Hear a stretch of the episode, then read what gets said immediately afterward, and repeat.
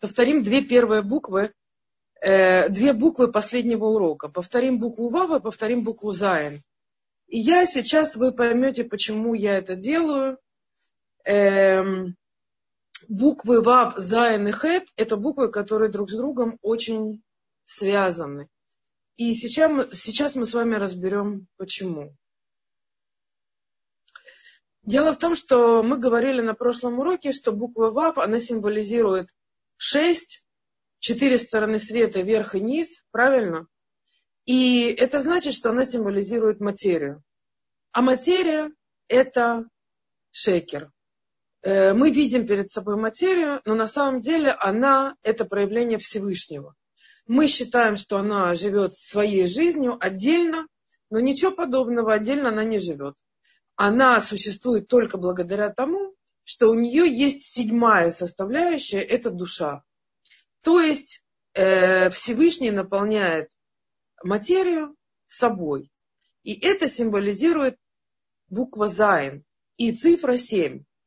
Теперь получается, что семерка которая символизирует душу, вложенную Всевышним в материю, это эмет, то есть истина. Шекер – это ложь, то есть у нас ложное понятие о материи. Мы считаем, что она существует сама по себе. А на самом деле она существует благодаря э, душе, духовности, э, которая наполняет эту материю. И значит, что э, материя, она символ лжи, фальши, фальшивого представления о мире. А семерка, буква Зайн, она представление настоящее о мире.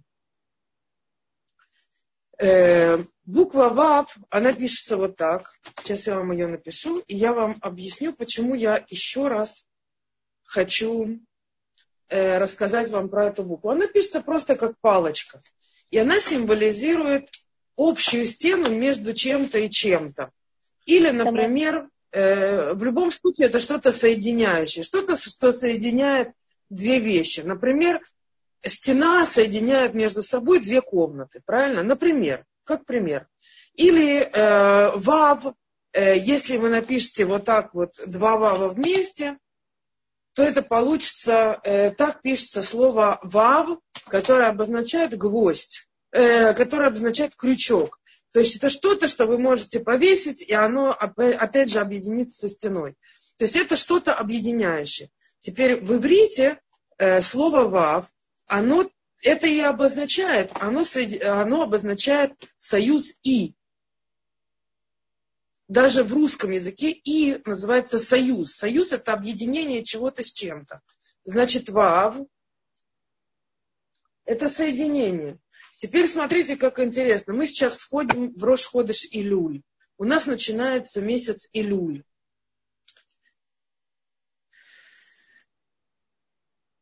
И Илюль, он пишется вот так вот. Тамара, извините, вы хотели посвящение сделать, если можно, урок. Э, да, одну секунду. Э, я извиняюсь, но мне придется переключиться. Если вы можете сказать вслух имена, я скажу амен, потому что я просто забыла их переписать себе. Скажите, пожалуйста, вслух, я скажу амен на эти имена. Рут, Анжел, Бат, Фортуна, Мазаль. Амен. И Наташа Басвета. Рафуа Шлема. Рафуа Шлема. Э, две женщины, которым мы посвящаем сегодня э, этот урок для того, чтобы у них была э, рафуа шлема, быстрое выздоровление, чтобы они вышли из всех своих болезней. Есть много людей, которые за них молятся, читают Таилим. И Байзрат Ашем, я очень надеюсь, что мы свою какую-то хотя бы минимальную каплю внесем в их выздоровление. Значит, э, спасибо, что вы мне напомнили. И я сейчас э,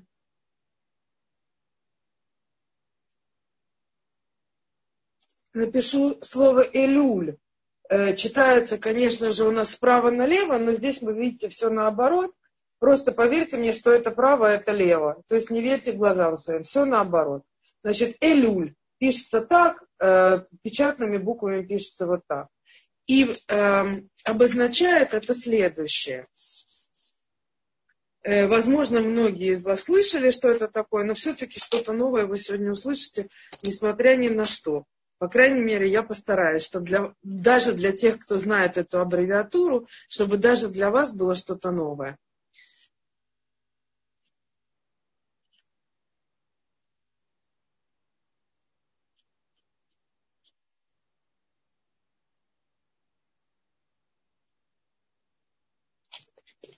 Значит, первые буквы того, что я написала, обратите внимание, сверху вниз, Элюль э, расшифровывается как Они ледуди ведуди ли.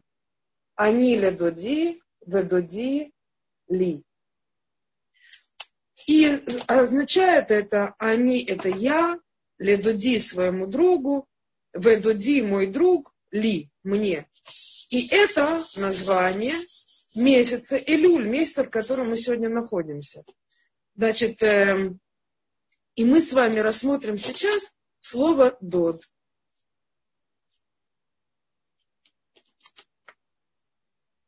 Далит вавдалит. Также пишется слово имя Давид, Давида Мелях.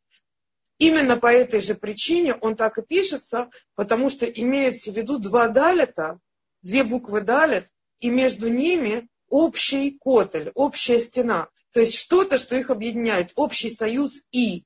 Один и другой, и посередине между ними что-то, что их объединяет. И теперь я вам дам потрясающее объяснение, которое придумала не я, конечно же, но вам его расскажу. Значит, э, объяснение такое.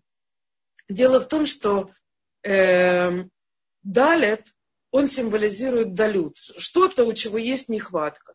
Нехватка есть у каждого из нас. Каждому из нас не хватает какого-то восполнения. Восполнение всего, чего нам не хватает. И, как правило, это восполнение, оно у нас эмоциональное. Нам эмоционально не хватает чего-то, как правило. И восполнить это можно тогда, когда один человек дает другому. То есть на самом деле любовь и правильные отношения, и все, что может восстановить все поломки, которые только существуют в мире, это правильное отношение людей друг к другу и правильное отношение людей ко Всевышнему. Все, все остальное, всего остального просто нет, потому что все идет только отсюда, от отношения. Отношения это э, сердце, правильно? За отношения у нас отвечает орган сердца и верхняя часть грудной клетки, которая э, в сферот символизируется так. Я напишу это, сейчас вам скажу. Три сферы. Я не художник. Три сферы. Хесед Гвура Тиферет. Хесед Гвура Тиферет. Это как раз та самая грудная клетка. То есть правая рука или правая грудь, правая сторона грудной клетки – это хесед, желание давать безгранично, левая рука или левая часть грудной клетки – это гвура, ограничение, и объединение их вместе дает тиферет, э, это красота, великолепие и э, совершенство. Теперь, мы можем назвать это хесед, дин, э, хесед гвура тиферет другими названиями. Хесед дин рахамим. Я неправильно написала здесь, я извиняюсь. Хесед. Хесед, милосердие, дин, ограничение, и рахамим – это вот то самое милосердие или вот тиферет, красота. Э, то есть вот эти три Хесед, Гвура, Тиферет, их можно назвать Хесед, Дин, Рахамим. И если вы возьмете первые буквы от Хесед, Дин и Рахамим, Хесед, Дин, Рахамим, у вас получится слово хедер. Хедер – это комната. Хедер – это пространство духовное, душевное внутри каждого человека. Каждый человек имеет свою внутреннюю э, суть, это его эмоции, это его эмоциональная часть, э, та самая, которая отвечает за любовь, та самая, которая отвечает за э, стремление объединиться с другим человеком, правильно, это сердце. И получается, что у каждого человека внутри есть свой хедер, есть своя комната. Вот этот хесед, дин, рахавим, у каждого человека свой, правильно? То есть חדר у каждого свой. Теперь есть два человека, и у каждого свой חדר. Объединение их происходит через вав и один и другой человек, правильно? И когда они объединяются, что это обозначает?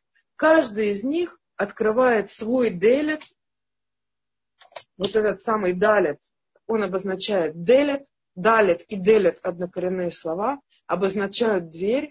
Каждый из двух людей открывает свою дверь в своей комнате навстречу другому человеку. Два человека открывают друг другу навстречу дверь и объединяются. Почему я вам сейчас это рассказываю, как это связано с месяцем Алюль? Поскольку мы еврейский народ и Всевышний, как жених и невеста, вы многие про это знаете наверняка, и Тору на горе Синай получали мы и объединялись со Всевышним. И получается, что э, вот эти двое, которые должны объединиться и открыть друг другу свои двери, это и есть еврейский народ и Всевышний. И с помощью соединительного вава, соединительной вот это вот вав, должно произойти объединение. Каким образом происходит это объединение? Дело в том, что вав это шесть, и мы об этом уже говорили. Что обозначает шестерка? Шестерка обозначает шесть вот этих самых сферот, хесед, гура, тиферет, нецах, год, есот, те самые, которые, которыми человек производит работу в этом мире. То есть голова – это мыслительный процесс, а телом человек производит работу в материальном мире. Разумеется, что он производит эту работу в зависимости от того, куда его управляет голова. Мы надеемся, в данном случае, в данной ситуации, что голова ведет человека в правильную сторону. Допустим, она ведет его ко Всевышнему. И тогда тело если человек смог подчинить свое тело э, правильным мыслям, которые исходят из головы, то тело начинает делать свою работу. Вот эти шесть сферот, вав, шесть, они начинают задействоваться внутри тела человека, и таким образом они соединяются с духовностью Творца. Весь еврейский народ, выполняя работу Творцу, усиливает духовность внутри шести сферот своего народа. То есть нет ничего, что существует без духовного наполнения, и нет ничего, что существует без души. У всего есть свои десять сферот. Шесть сферот еврейского народа – это те, которые производят работу Творцу. Это Авода, э, э, Тфиля, там э, Гмилют Хасадим, Лимут Тора, выполнение мецвод. Э, Тора, Авода и Гмилют Хасадим. То есть то, что я сейчас сказала, это в, на иврите так звучит. И эти э, вещи, когда человек, люди производят, то есть еврейский народ производит, то они задействуются, этот хедер, дверь вот эта открывается, дверь от нас открывается, дверь от Всевышнего взаимно открывается нам. Первая работа должна быть от нас, потому что э, написано, что вы откроете мне щель в угольное ушко, а я открою вам весь мир. То есть первая работа должна произойти от нас. Поэтому именно в Ходыш и Люль люди должны э, читать слихот, должны просить прощения за все, что они делали, должны открывать свое сердце Всевышнему, потому что следующий за Ходышем и Люль это будет Роша Шана. Это будут э, праздники осенние, которые символизируют Гвура. Это будут суды. Суды не просто так. Мир судится не просто так. Мир, э, суд это на самом деле получение очередного благословения на следующий год. Каждому свое, и еврейскому народу, разумеется, свое, и всем народам свое, и всему, что существует в мире, свое благословение. И это зависит от того, насколько наше раскаяние будет чистым и правильным, насколько мы действительно захотим объединиться в этом э, едином э, руханьюте, в этой единой духовности со Всевышним, насколько мы захотим открыться Ему, открыть Ему свой хедер и наполниться им, и насколько мы захотим, чтобы Он наполнился нами.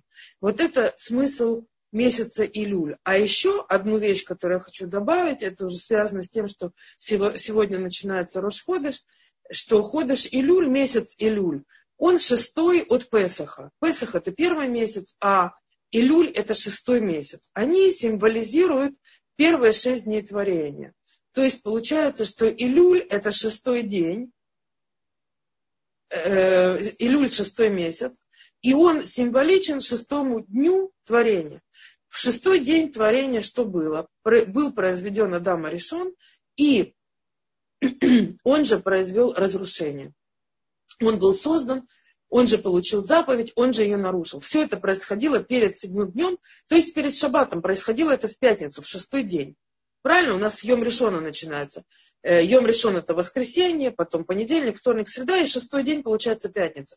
Вот в пятницу вечером, когда все было разрушено, Адам был э, полностью, как сказать, ну не уничтожен, а разрушен. И сегодня мы, еврейский народ, пытаемся восстановить эту душу, восстановить то, что он разрушил.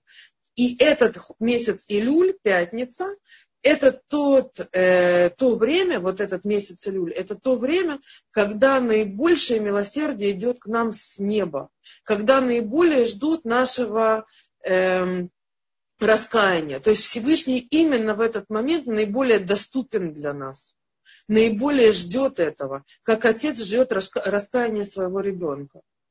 И поэтому именно в этот месяц мы должны наибольшее внимание уделить тому, чтобы действительно сделать чего, раскрыться Всевышнему, раскаяться за все свои грехи и постараться жить правильно.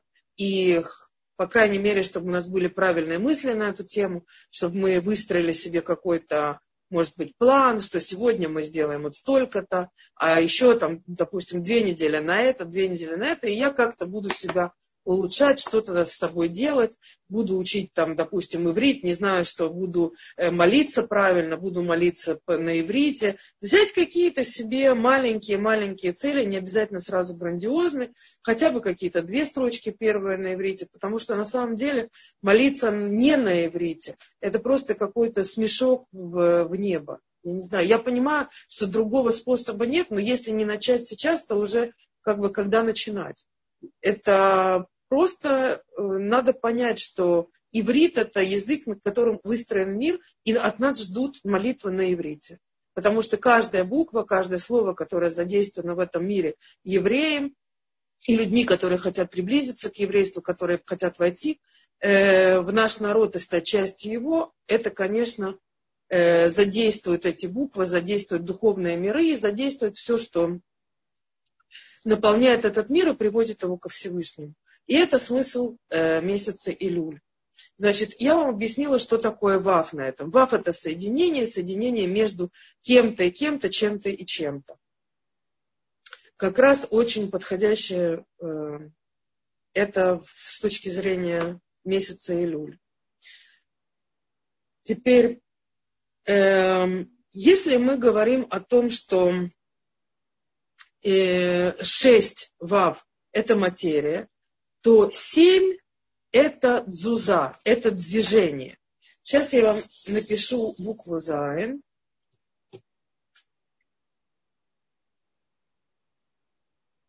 Она немножко похожа на букву Вав. А,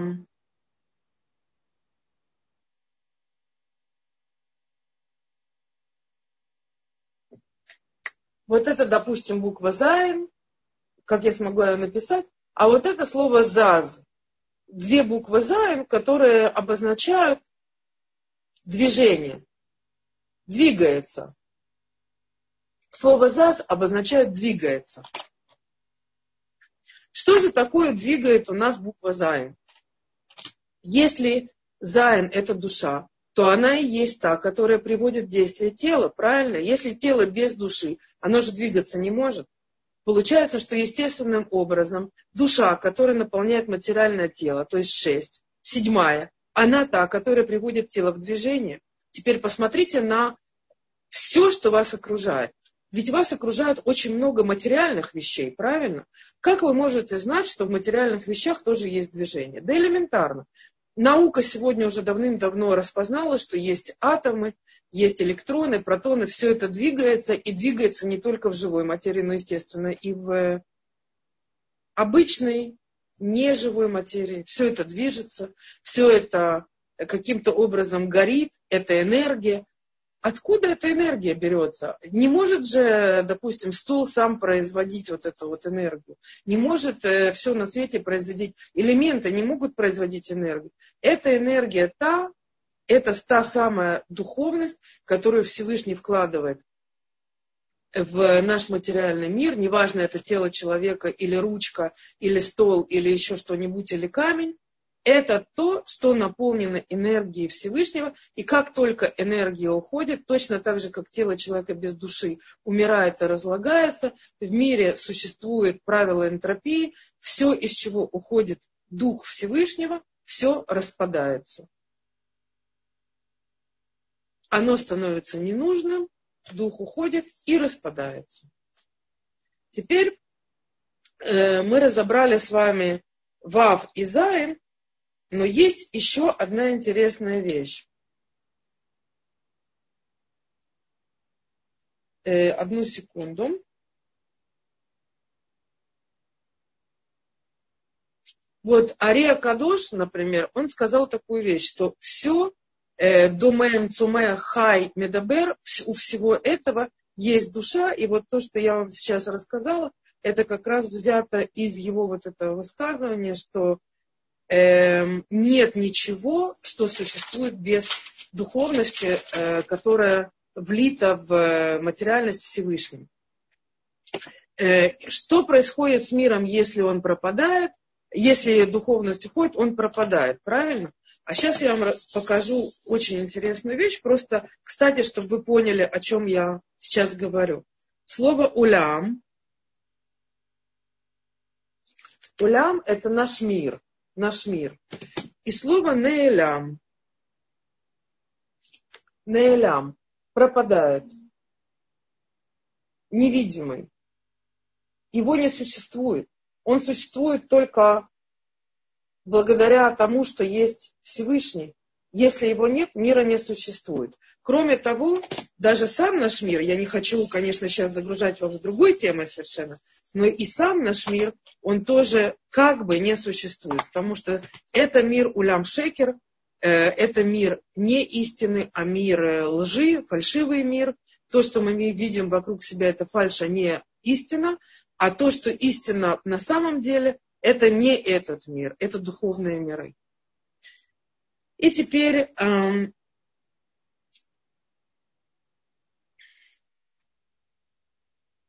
еще одна небольшая вещь, которую я хотела вам сказать про шекер и эмет,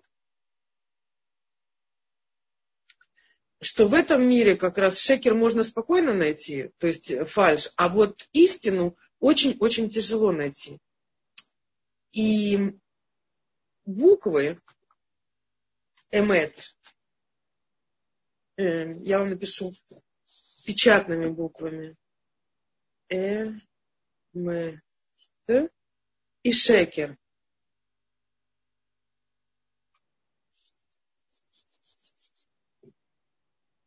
Шекер. Вот это слово истина, эмет, а вот это слово шекер, э, фальш. И обратите внимание, что эмет, она стоит каждая устойчиво. Или две ножки, два, два, два. Шекер стоит на одном. То есть шекер, он всегда неустойчивый. Человек, который фальшивит, это всегда неустойчиво. А эмет, он устойчивый всегда. И почему я вам это говорю? еще одна вещь, которую я вам сейчас покажу, и я вам объясню, к чему я вас веду, потому что я не просто так сейчас рассказываю сказки, а веду вас к чему-то очень-очень серьезному. И сейчас вы увидите, что, я надеюсь, что вы порадуетесь так же, как я порадовалась, когда узнала эту новость. Эм, значит, что у нас эм, Эмет и шекер, они состоят из трех букв, правильно? И все, что у нас э, устойчиво, оно все стоит на трех. У нас есть три праотца. Три праотца, которые занимались только истиной, они шли только к Творцу напрямую. От них наш еврейский народ, который каям, хайва каям ленецах, то есть он жив всегда. У нас есть Куаним, Левиим и Израиль. То есть Коины, Леви и Израиль, то есть все остальные, это тоже три. у нас э, э, Тора Авода и Гмилют Хасадим. То есть Тора, э, работа, э, как это, выполнение заповедей и Гмилют Хасадим. То есть мы делаем хесед, э, милосердие проявляем к другим людям. Три вещи, на которых строится наша работа в этом мире и вообще все, что у нас есть, строится на трех, потому что хута мишуляж, леба майера и натек. Потому что тройная нить не рвется, а треугольник самая устойчивая фигура. И тогда получается, я вам покажу сейчас вообще потрясающая совершенно вещь. Э, я пишу вам буквы алфавита еврейского. Просто подряд. Алев, Бет, Гимель, Далет, Гей, Вав, Зайн, Хет, Тет, Ют, э, Хав, Ламет. Неважно. Все буквы подряд еврейского алфавита тут есть еще, мы сейчас не будем в это входить. Значит, если мы возьмем Всевышнего, Всевышний, который устроил этот мир. Если мы возьмем э, слово шекер и слово эмет, эмет и шекер, э, у нас получится малая гематрия, эмет э, получится 9, а шекер получится 6. Вот посмотрите, каким образом. 441 э, мы складываем все цифры вместе, получается малая гематрия. Да? Обычная гематрия это 441, 441, а мы сплюсуем все цифры вместе, получается 441, гематрия 9. А теперь мы возьмем шекер. 100, 300 и 200, это получится э, 600.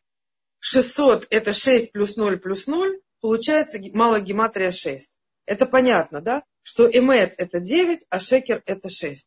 А теперь как мы покажем, что такое эмет, а что такое шекер? Это элементарно.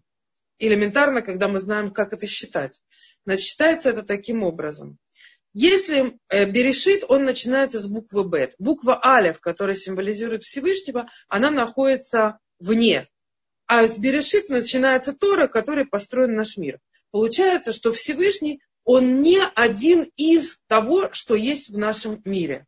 Не один из э, созданных, э, не одно из созданий. Да? Не одно из созданий. А допустим, мы возьмем, э, мы говорили, что, что такое эмет, три, и мы возьмем по трем буквам, начиная с буквы алев. Значит, первые три буквы, если мы сложим их гематрию, поверьте мне, что это получится 1 плюс 2 плюс 3, получится 6. Это если мы алев ставим внутри всех созданий этого мира. То есть алев и бет и гимель и далит как одинаковые, как из той же серии. Да? Алев мы знаем, что это Всевышний, но мы его поставим в ряд со всеми остальными. Это будет 6, а 6 мы знаем, что это гематрия малая шекер. Это будет 6. Опять же, далит гайвав. Это 6 э, плюс 5, 11 плюс 4, 15. 1 и 5 это будет 6. И так далее. Вы можете считать сколько угодно. Каждый раз по 3, это у вас будет все время 6. А теперь вы возьмете и уберете алев. Просто уберете алев. И начнете считать с буквы бет, так как в слове берешит. И получится. Бет гимель далет, гей вавзайн, хет тет.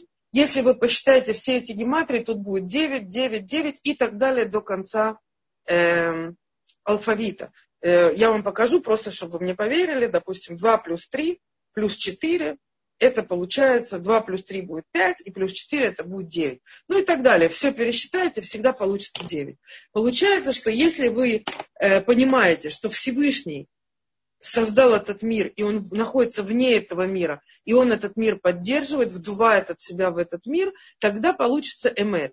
Если вы не знаете, что Всевышний находится снаружи, и он э, и будете считать, что он часть этого мира, такой же, как любое другое, что, как идолы, допустим, и это не, никак не отличается от идолов, от звезд, от людей или еще от чего-то, неважно, с чем вы это сравните, за нашу историю идолопоклонство было абсолютно на всем, то есть все абсолютно сравнивалось с Творцом, чего только не было, там камни, деревья, там э, изображение человечков, э, коровы и чего там только не было вот, э, камни, горы и чего хотите. И если все вот это сравнивать и ставить в один ряд со Всевышним, и Алев считать частью нашего, э, наших вот этих троек, то получится, конечно, шекер. А если не считать и знать, что Всевышний над всем этим, и он все это создал, он все это наполняет, то, конечно, тогда получается эмет. Значит, эм, я надеюсь, что вам это понравилось. Мне это очень понравилось, когда это узнала, по крайней мере. И я поняла, что я просто обязана вам это рассказать. Значит, эм, мы продолжаем. Э, кстати, если мы уже затронули Эмет и Шекер, то Берешит Бара Элаким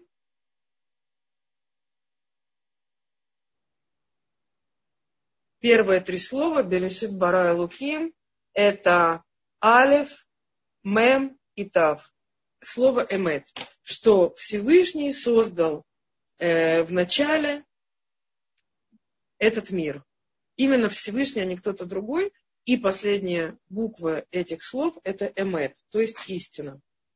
И еще последнее на это, на это, это то, что если мы возьмем весь алфавит от Алев до Тав, то алев это первое, тав это последнее, а мем ровно в середине. И получается, что эмет, он окружает, он, он а, как бы окутывает собой эмет, весь алфавит. А вот слова шекер, буквы шекер, это куф, реш, шин, которые стоят близко друг от друга, рядом, один рядом с другим. И эти буквы символизируют то, что только в, каком, в какой-то маленькой вещи можно наврать. Можно наврать здесь, можно наврать здесь, можно наврать здесь, но никогда невозможно э, изменить истину того, что весь алфавит – это все Всевышний, что во всем находится Всевышний. В каких-то деталях, где-то местно можно что-то сфальшивить, но никогда это не будет истиной, потому что истина она охватывает все. И общую истину никакая фальш не изменит. То есть, что бы мы ни делали, истина о том, что Эмет – это то, что Всевышний создал этот мир, он в нем, и именно он этим управляет, в любой абсолютно ситуации, это истина, ее не поколебить. А шекер может быть только местного значения. И он всегда проходит, и он всегда уходит, и везде, где был шекер, это всегда уходило на нет, в небытие, и на это место поступал אמת, то есть истина. Значит, буквы Вав и Зайн, они символизируют, э, как мы уже говорили, Вав символизирует חומר, а Зайн символизирует душу, да, которая наполняет. На самом деле не совсем так.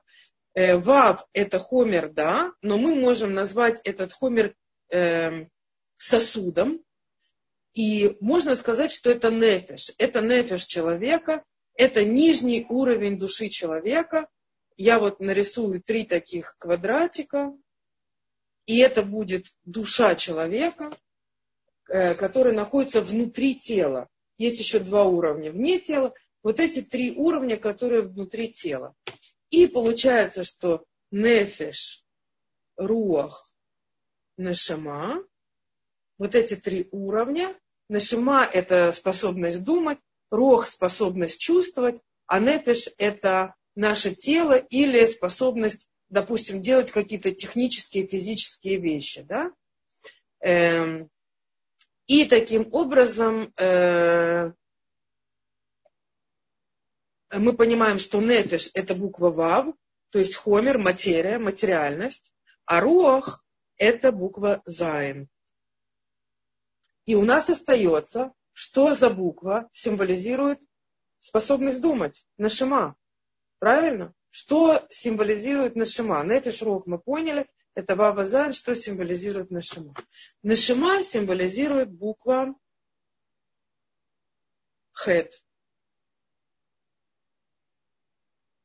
Если здесь семь, то и нижних семь сферот, одна и еще шесть, то с восьмой сферы начинается нашима.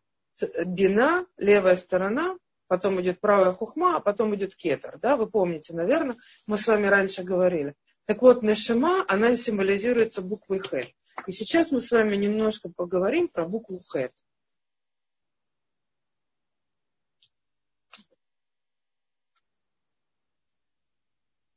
Одну секунду, мне надо только открыть. Я ничего не забыла вам рассказать интересного.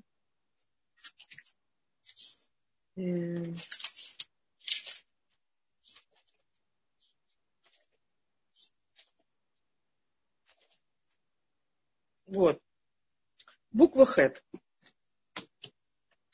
Я только что вам сказала, что это 8, восьмерка, восьмая снизу сфера, э, символизирует бина, понимание, видение картины э, как бы на плоскости, видеть путь, как, как пройти к нашей цели. И от нее спускается вниз благословение на наши семь нижних сферот, то есть на руах и на нефиш.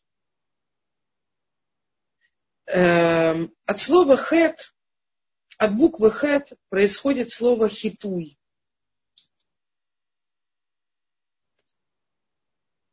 хитуй. Это слово, оно обозначает дезинфекцию. То есть э, мы берем что-то, где может быть какая-то грязь, и дезинфицируем это настолько, чтобы совершенно уничтожить э, любую, люб, любые микроорганизмы, да? Абсолютно все, что есть. Хэт. Хэт он обозначает грех. То есть наоборот, загрязнение. Правильно? Почему одна и та же буква, один и тот же корень, хет-тет, одни и те же буквы. Посмотрите, хет-тет, и тут то же самое. Почему эти слова, они символизируют голову, нашима, состояние, способность думать. Потому что именно от того, что у нас в голове, будет зависеть то, что делает наше тело.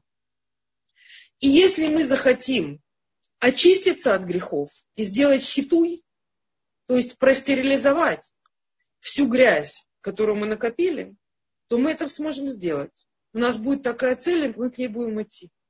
Но если у нас будет другая цель, совершить хет, мы будем идти к этой цели, и наше тело будет работать в соответствии с решением нашей головы.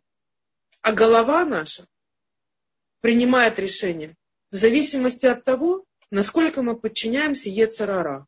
Хотим мы его слушать или не хотим.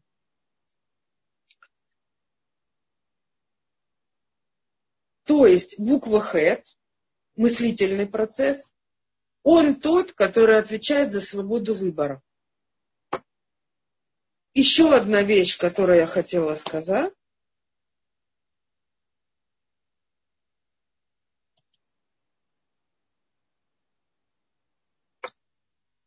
Я не буду это записывать. Если у вас есть какая-то цель, и вы промахнулись мимо цели, это называется ляхтима тара. Тот, тот же самый, опять же, корень. Ляхтима тара. Промахнуться, промазать мимо цели. Если цель у нас Всевышний, и цель это исполнение Торы, то в каждую секунду времени мы должны попасть в яблочко. Должны, не обязательно попадаем. Но как бы цель такая есть. То есть Всевышний от нас ждет, и Он хочет, чтобы мы выбрали правильное решение, чтобы мы прицелились именно в ту точку, в которую хочет и он также, и чтобы мы попали в эту точку. И когда мы промахиваемся, по ошибке, допустим, случайно промахнулись, правильно, бывает же такое, промахиваемся, попадаем вне этого яблочка, а иногда вообще мимо этой мишени. То есть она может, эта стрела, улететь куда-то совершенно в другое место. Мы об этом уже когда-то говорили. Но поскольку здесь это имеет отношение к букве Х, я хочу это повторить, что от нас зависит, даже если мы промахнулись, всегда есть возможность вернуться назад. Так же, как GPS, там Waze сегодня и там любые другие программы. Если мы ушли не туда, то мы должны, то срабатывает вот этот вот голос, который говорит, мы выбираем новое направление. Правильно? Я не знаю, как это по-русски звучит, но, допустим, выбираем новое направление, и мы опять возвращаемся с помощью этого GPS в ту точку, в которую, от которой мы улетели совершенно не туда. И нас пытаются вернуть, возвращают, возвращают, а мы, допустим, опять промахиваемся. И опять Михашев Маслюль Михадаш, то есть опять э, проецирует новый путь. Так? То есть вся наша жизнь – это стремление именно к вот этому яблочку, попадение в цель – это когда наши желания совпадают с желаниями Творца. То есть, а что это значит? Как могут наши желания совпадать с желаниями Творца? Я хочу и это, я хочу и это, я хочу и то. А вот надо думать сначала о том, чего он от меня хочет в этой ситуации. Не о том, чего я хочу, а чего хочет он. И это очень-очень помогает в шлумбайт, то есть э, в отношениях между двумя людьми. А что другой человек хочет? Может быть, спросить сначала у него, а не делать так вот напролом, чего мне захочется. Иногда просто вот такой вот разговор и выяснение, кто чего хочет, и иногда быть гамиш, то есть э, гибкость, она помогает сохранить отношения между людьми и в браке, и не только в браке, и на работе, и где угодно. Просто отношения между людьми, хорошие отношения, чтобы они могли сохраняться. Эм, и этому мы учимся от того, что э, мы должны все-таки делать то, что хочет Всевышний, как-то соотноситься с его желаниями, которые он написал в Торе, потому что на самом деле мы-то можем этого не понимать, но хочет он для нас самого лучшего. И Сейчас мы переходим к следующей букве Т. И эта буква Т, она на самом деле очень связана с первыми тремя. Если первое, это Нефиш Рох Нашима, мы с вами говорили, это уровни души, которые мы наполняем своим правильным поведением, то следующая буква Т,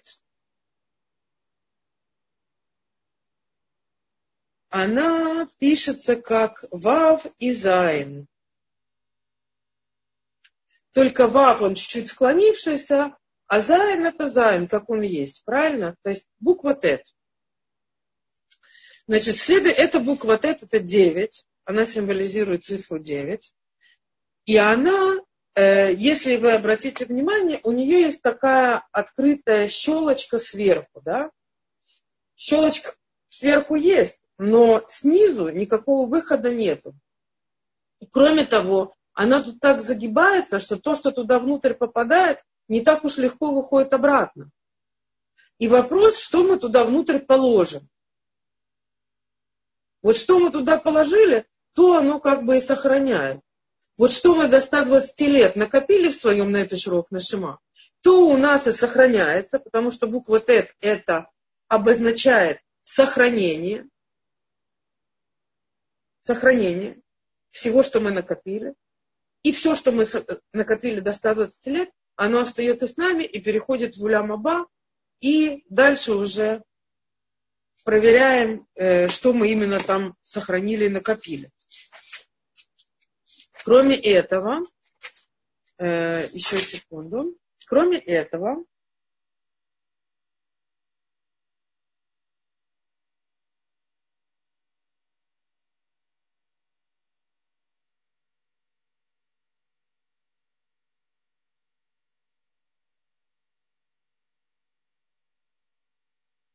Одну секунду.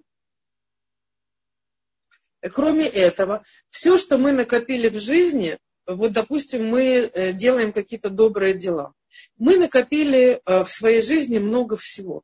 Оно сохраняется навечно, оно уже никуда не денется. Эти добрые дела, которые мы делаем, это на самом деле поднятие искр святости.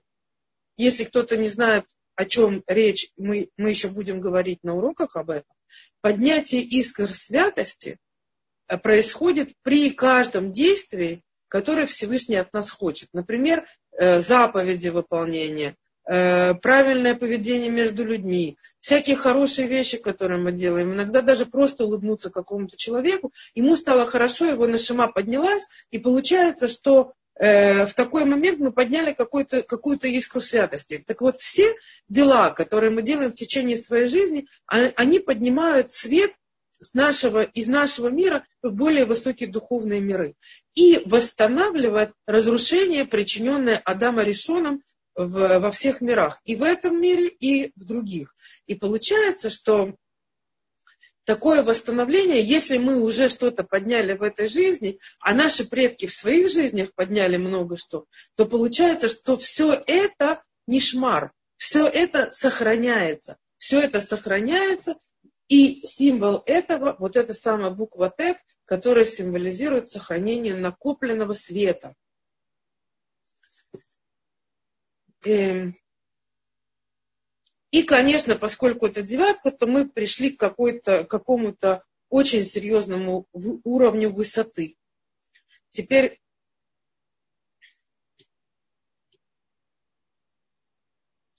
буква Т у нее есть, она пишется с вот такой вот короночкой. Есть э, буквы, которые пишутся без коронок вообще, без вот таких вот э, палочек наверху. Есть буквы, которые пишутся с одной, а есть буквы, которые с тремя. И буквы, которые с тремя, они символизируют корону. Это очень-очень сильно, они символизируют очень-очень сильное, сильную нехватку и стремление подняться вверх. То есть стремление как можно больше и сильнее приблизиться к Всевышнему. Э, символизирует наш мир, который называется царство, мальхут, да, и корона. Э, теперь, эта корона, она тоже не просто так. На самом деле, эта корона, она имеет две стороны. С одной стороны, эта корона говорит о том, что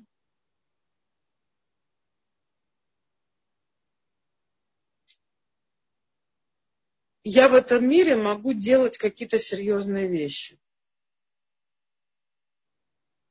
И я в этом, а с другой стороны, я в этом мире абсолютное ничто, и я хочу стать вместилищем для Творца. То есть, с одной стороны, я как бы могу все, с другой стороны, я как бы ничего. То есть, должна быть, вот, должно быть вот это вот равновесие. Но э, проблема в том, что эта буква Т, и поскольку это девятая сфера, девятая сфера это хухма, это мудрость, и получается, что человек набирается какой-то мудрости, когда он может считать, что он уже и так все прекрасно знает, и ему как бы никто уже не нужен. Он и сам справится. Да? Есть такие люди, которые считают, что они знают все лучше всех. И лучше Всевышнего тоже, потому что как только человек считает, что он знает лучше всех людей, его голова, его гордыня всегда сработает на то, что он знает и лучше Всевышнего тоже, что ему делать. И даже если человек когда-то соблюдал, в тот момент, когда он решит, что он знает все лучше всех, он будет считать, что он знает все лучше Всевышнего тоже, и поэтому перестанет соблюдать. И мы должны не прийти к этому состоянию. И сейчас я вам расскажу один рассказ, очень такой символичный, когда царь послал своего э, министра, в другую страну, к другому царю, и сказал ему, смотри, когда ты приедешь в чужую страну, ты должен знать одно правило. В этой стране все очень-очень любят спорить. Спорят на абсолютно разные темы. Но ты должен мне пообещать, что ты никогда и ни с кем в той стране спорить не будешь. Министр сказал, конечно, твое слово закон, раз ты сказал, я, конечно, не буду спорить. Он приезжает в ту страну, к нему приходит министр другой страны, другого царя, и говорит ему, слушай, я так рад, что тебя назначили министром, несмотря на твой ущерб, несмотря на то, что у тебя такой громадный шрам на спине, и все равно ты удостоился быть министром, и твой царь даже на это не посмотрел. Министр, которого послали в эту страну, у которого никакого шрама от роду не было. Он сказал, какой шрам? Не было у меня никакого никогда шрама. Он говорит, ну что ты, конечно, был, ты просто э, или подзабыла, или не хочешь мне рассказывать. Он говорит, да, конечно, не было. И он ему говорит, ты знаешь, я тебе готов дать 100 тысяч динаров, если ты прав. Но я знаю, что у тебя на спине есть шрам. И тогда этот министр думает про себя, Ну, э, царь, наверное, царь, наверное, имел в виду вещи, которые, в которых я могу проиграть, чтобы я никогда не спорил. Я же могу в них проиграть. Э, то, что у меня на спине ничего нету, это факт. Я это знаю точно. То есть о чем тут вообще может быть речь? И он решил пойти на этот спор. И он подумал, я приеду туда, я еще в казну принесу 100 тысяч динаров, чего бы мне не сыграть. Он пошел на всякий случай в другую комнату, осмотрел в зеркало свою спину, конечно, понял, что это все розыгрыш, и пошел спорить. И другой министр говорит, ну, показывай свою спину. Он снял рубашку, показал ему спину, одел рубашку обратно, получил свои 100 динаров и счастливый, закончив все свои дела там, возвращается к своему царю. Достает ему эти 100 тысяч динаров и говорит, смотри, я пополнил твою казну 100 тысячами динаров. А царь говорит ему, Боже, как ты глуп. Неужели ты, ты я тебя попросил сделать всего одну вещь, ни с кем не спорить, и ты не смог удержаться. Неужели ты не понимаешь, что ты совершил наибольшую глупость, какую ты только мог сделать? Я-то поспорила с царем на 400 миллионов о том, что он не сможет тебя раздеть. А ты так просто продался за 100 тысяч. Посмотри, сколько я потерял и сколько ты выиграл. Нет глупее, чем ты. И получается вот какая вещь. Чему мы тут можем научиться? Иногда мы думаем, что мы умнее э, Всевышнего. И то, что он нам сказал, ну хорошо, тут сделаю, тут не сделаю. Это, ну ладно, тут смажу, тут там еще что-то. Ну сегодня нет времени там туда и сюда. Ну и с другой стороны есть еще поважнее дела, конечно. А вообще лучше вот это. Вот и всегда найдешь себе какие-то отмазки, почему не делать. Или наоборот, делать то, что не надо. Или не делать то, что надо. Всегда найдешь себе какие-то отмазки. На самом деле это называется лидхакем. Ну, как бы, я даже не знаю, как это перевести, э, сумничать. Вот. Это называется просто сумничать. Э, потому что у нас нет видения Всевышнего. И мы не знаем, в какую секунду, какой ситуации, как что, что, какая задумка Всевышнего. Нам кажется, что это так, а это может быть абсолютно по-другому. Абсолютно по-другому. И если не следовать законам, которые он перечислил нам в Торе, если не следовать законам Лашонара, не говорить и не слушать, и если не следовать законам э, Дерехерец, как вести себя с людьми, и если не следовать законам Торы, то можно очень-очень сильно попасть в просак, как этот министр. При этом мы будем думать, какие мы умные. А на самом деле потом-то мы получим, ничего не получим. Из всего, что мы могли получить. Вот. Так вот, мы говорили сейчас о, об уровне хухма, который также может быть и туда, и сюда, может быть, в правильную сторону. Хухма на самом деле это серьезнейшая вещь. Хухма это то, что приносит свет Торы в этот мир. Когда мы учим Тору, наше постижение в Торе – это свет, который приносим в этот мир. Наша, наша задумка по исполнению заповедей и ее реализация – это внос, внесение света в общую казну, в этот мир, в другие миры. И мы все это должны помнить. И если идти по этому, тогда не остается места уже на какие-то там э, хатаим, на какие-то нехорошие вещи. Понятно, что могут быть ошибки и может, можно промахнуться, но всегда надо помнить, где твоя цель. Вот это самое главное. Промах, ничего страшного, мы люди, а люди не ангелы, и люди могут ошибаться. Но знать, где твоя цель, вот это то, чего от нас хочет Всевышний. Мы можем ошибаться, но идти мы должны туда, куда хочет Творец, потому что Он знает лучше нас. Он знает лучше нас. Вот, значит, сейчас мы поговорили еще и про букву, э, про букву ТЭТ, а теперь мы переходим, на мой взгляд, к самой интересной букве алфавита. Я не знаю, все буквы потрясающе интересны. Но эта буква, она отличается абсолютно от всех букв. И она везде пишется вот так. Иногда она пишется точкой, а иногда она пишется вот так, вот так. И вот это самое правильное ее написание. Потому что смысл ее вот в этом. Вот ее смысл. Это тоже ее смысл. И это тоже ее смысл. Но это ее главный смысл. И сейчас мы с вами об этом поговорим. Значит, буква Юд, она десятая от начала алфавита. А десятка, мы с вами сегодня учили, что такое малая гематрия, это сложение всех цифр. То есть 10, малая гематрия, это 1 плюс 0, получается 1. То есть мы от Юда переходим обратно к Алифу. В чем смысл? Зачем вообще нам тогда нужна десятка? Или уже назови алиф десяткой, или назови десятку алифом. Зачем вот эта вот вся, не знаю, каша, э, один, десять, там это, когда все одно, как бы, да, вообще, зачем это все? И э, объяснение такое. Э, любая единица, которая существует в мире, она состоит из десяти сферот. И эти десять сферот – это пять уровней души. Неважно, что это.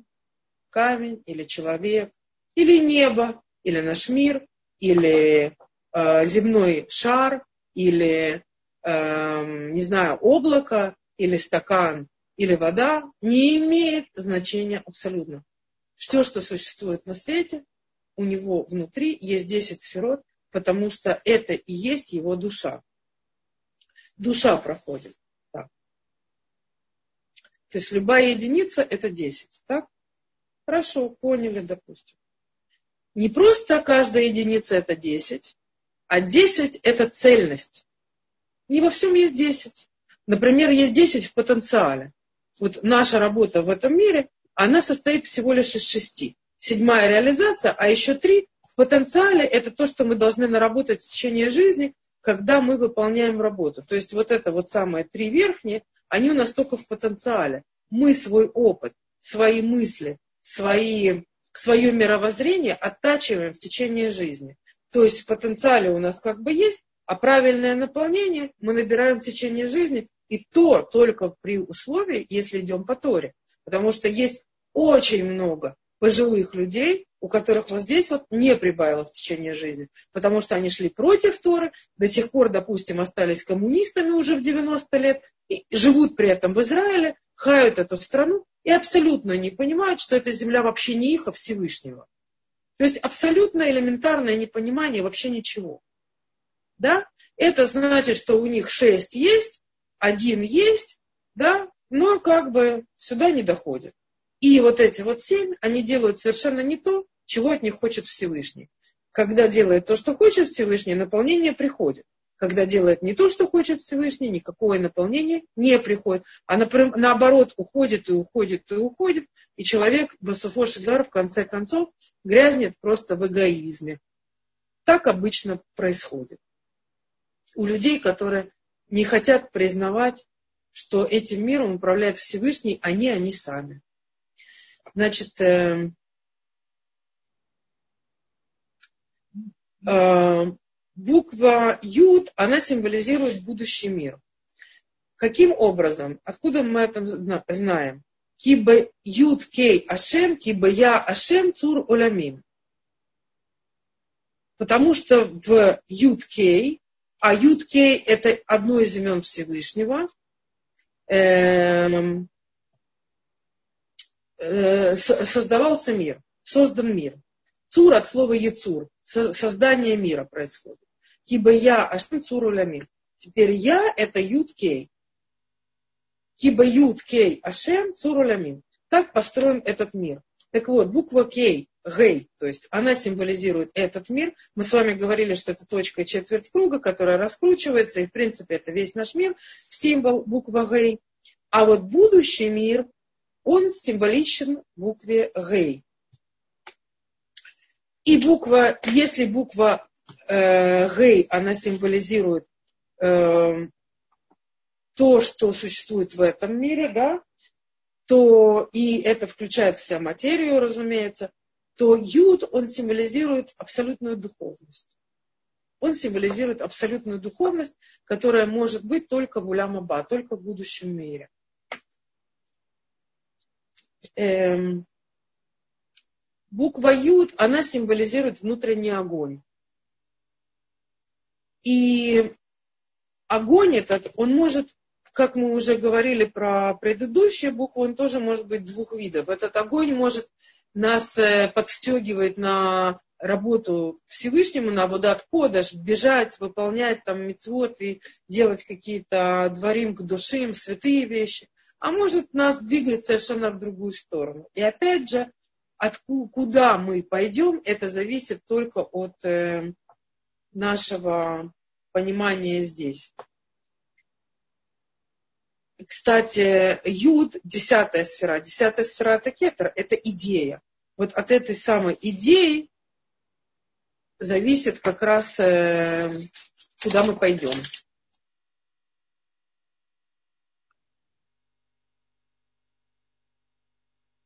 Форма буквы Юд, и я сейчас вам объясню почему. Форма буквы Юд, она как маленькое зернышко, она как э, точка. А внутри точки э, есть скрыто внутри, скрыт внутри целый мир. Если вы учили когда-то эту часть Торы, то весь наш мир, он начинается с точки. Была какая-то никуда эмцаид, была какая-то эм, центральная точка, от которой все произошло. Но на самом деле МЦАИ это не только центральный, а МЦАИ это еще и инструмент. Был какой-то инструмент, с помощью которого был выстроен мир. И вот представьте себе, что зернышко, допустим, граната, из него вырастает гранатовое дерево, а из зернышка, допустим, э, яблони вырастает яблоневое дерево и так далее. И человек вырастает из зернышка, сами понимаете, не маленький, да? То есть внутри семени находится целый мир.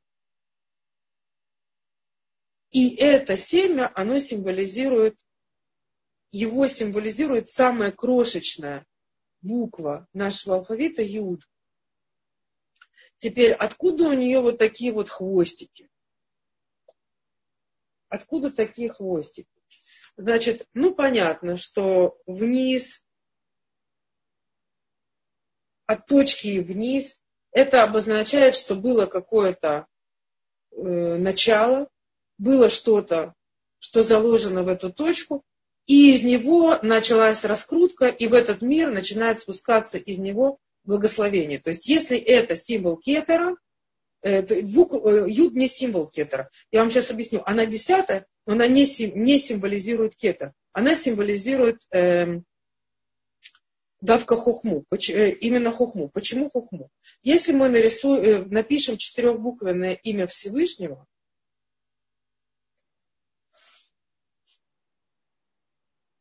то это будет э, хохма.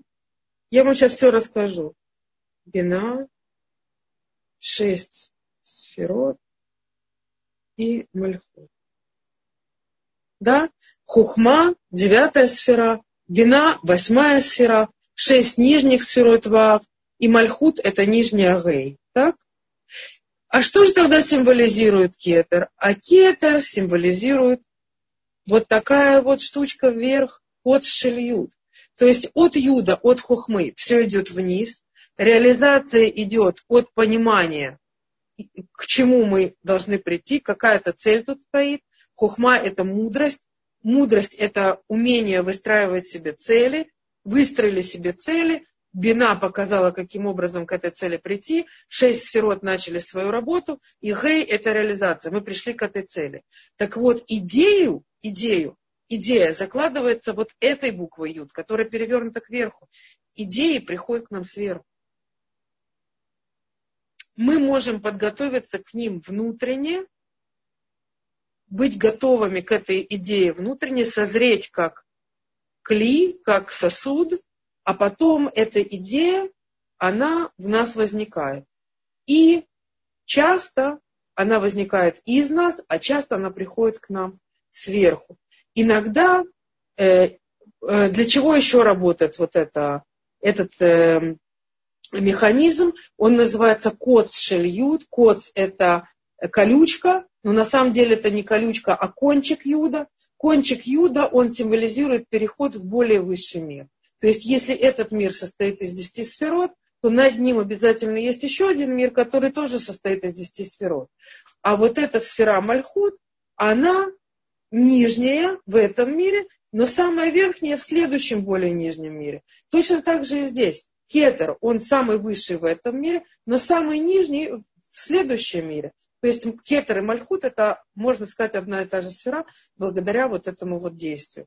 И наша работа в этом мире, она переходит через вот это в следующий мир, через вот этот э, мангенон, через вот этот э, механизм. Она переходит в следующий мир, который над нами, в мир духовный, и там собираются все э, положительные вещи, которые мы делаем в течение жизни. Все заповеди, все вся энергия света, которую мы снизу собираем и поднимаем вверх, все вот эти нецуцот, они все поднимаются в более высокие миры. Эм, э, значит, это то, что я тоже хотела сказать про букву Ют. Что еще я вам сейчас расскажу? Секундочку.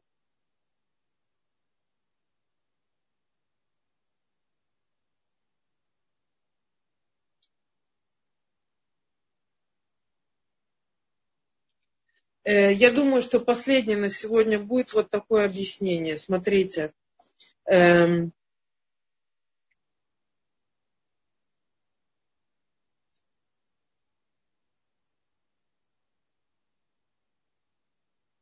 значит, четырехбуквенное имя Всевышнего, оно, как правило, э, пишется в книгах, э, записывается не полностью. Никогда не, вы не увидите Юд, Кей, и Вав, и Кей, вы никогда не увидите вот так вот, что пишется имя Всевышнего. Вы в любой молитвеннике, допустим, или в какой-то книге по Торе всегда увидите или имя Алиф Далит Нун Юд,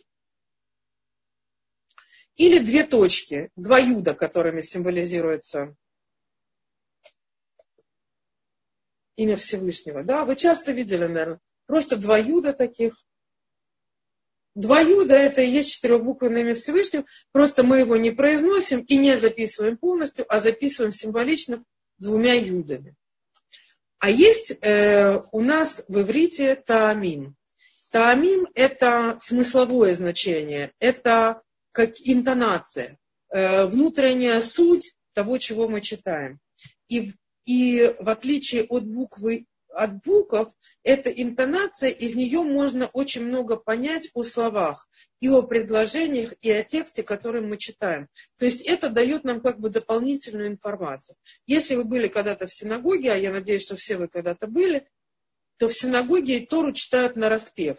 Есть э, э, сифарский распев, есть ашкенадский распев, есть разные виды, но каждый из них, он символизирует понимание, какое-то конкретное понимание этого текста. И это, как, как он знает, когда поднимать голос и когда опускать, есть специальные значки, которые символизируют вот это подъем голоса, опускание голоса, когда сделать паузу, когда еще что-то. И э, что обозначают эти значки? Каждый из этих значков, он символизирует что-то.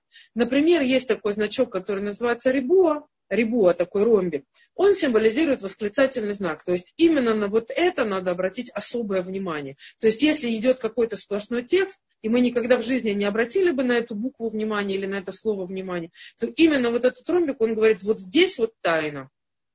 Вот здесь зашифрована тайна. Вот здесь ищи. Понимаете? Вот как в детстве играли там э, э, что-то спрятать там и так далее. Вот здесь ищи. Вот это вот символ. А есть еще разные другие. есть такой знак, который, обоз... который пишется вот так вот. Один под другим. И это значок, который пишется, вот, допустим, какие-то буквы в строчку, и вдруг раз, и вот такой вот значок. Вот я покажу вам поближе, чтобы было видно. Вдруг раз, и вот такой значок. И что же символизирует этот значок? Этот значок символизирует остановку. Что в этом, в этом месте надо остановиться. Фраза закончена. Ведь Тора у нас идет сплошным текстом. Этот значок символизирует, что фраза закончена. И когда-то, э, э, если я не ошибаюсь, Рави Леви, э, Рав Леви Ицхак из Бердичева, когда был маленьким ребенком, если я не ошибаюсь, это был он, и он был маленьким, еще ему было лет восемь, и его спросили, э, в чем разница между э, двумя юдами имя Всевышнего и вот это вот э, два значка сов посуд, э, а, а, а, конец, э, конец фразы. Да? Какая разница между вот этими двумя точками? Ведь юд это точка, мы с вами говорили, она символично может вот так вот писаться. Да? Какая разница между вот этими двумя точками и вот этими двумя точками? И он сказал потрясающее объяснение. Он сказал такую вещь что когда люди находятся один рядом с другим, и они видят друг друга, и готовы помогать друг другу, и готовы объединяться друг с другом, в этом есть имя Всевышнего. Но когда один человек, как мы видим вот здесь вот, решает, что он над другим, а другой под ним, и ощущает себя под ним, этот человек не видит никого, как говорится на иврите, миметр, то есть никому он давать ничего не будет, потому что он один на такой высоте. А этот пусть будет там, где он. А этот несчастный, он ни у кого получить не может, потому что этот его вообще не видит. Вообще не видит, что он существует вообще. Да, потому что он видит только себя. И вот он встает над всеми, да, а этот под ним. И получается, что между ними нет абсолютно никакой связи. Никакой передачи, никакой связи, ничего между ними нет. И вот этот ребенок сказал, будущий гений, он сказал, что если здесь отношения между людьми, в которых присутствует, при таких отношениях Всевышний будет присутствовать, то в этой связи дальше уже некуда. Поэтому это символизирует совпосу, э, конец предложения. Дальше уже некуда. Все. Вот это символ того, когда люди не хотят контактировать с друг другом, и это ограничение, ограничение это гвура, это деним, и э, мы с вами будем еще обсуждать никудот, что такое никудот, что такое вот эти вот точечки, э, которые символизируют гласные, и вы узнаете, что символизируют вот эти две точки в этих самых никудот. Я думаю, что в конце нашего курса про буквы я расскажу вам отдельную серию урок, урок отдельной серии про эти самые никудот. И вы поймете, почему это именно гвура, именно ограничение, и символи, символично пишется именно так. Вот. Я вам желаю ходыш и люль. Ну, я не знаю сказать э, месяц люль я не знаю, самех или не самех, чтобы он был радостный и веселый, но я вам желаю как можно сильнее очистить свою, свою душу. То есть э, понять, где были какие-то ошибки, э, может быть, где-то раскаяться, может быть, где-то попросить прощения у Всевышнего, может быть, где-то у людей. Э, просто понять, что Всевышний ждет, когда вы распахнете к нему свой, свою дверь, свою душу, свой, свой хедер, свою комнату, которая у вас здесь вот в душе внутри есть, э, свои чувства, когда вы распахнетесь к нему, и он распахнется к вам. Вот это то, что он ждет от нас, и я надеюсь, что у нас у всех получится э, как можно больше э, в этом преуспеть и прийти к Рошишана подготовленными.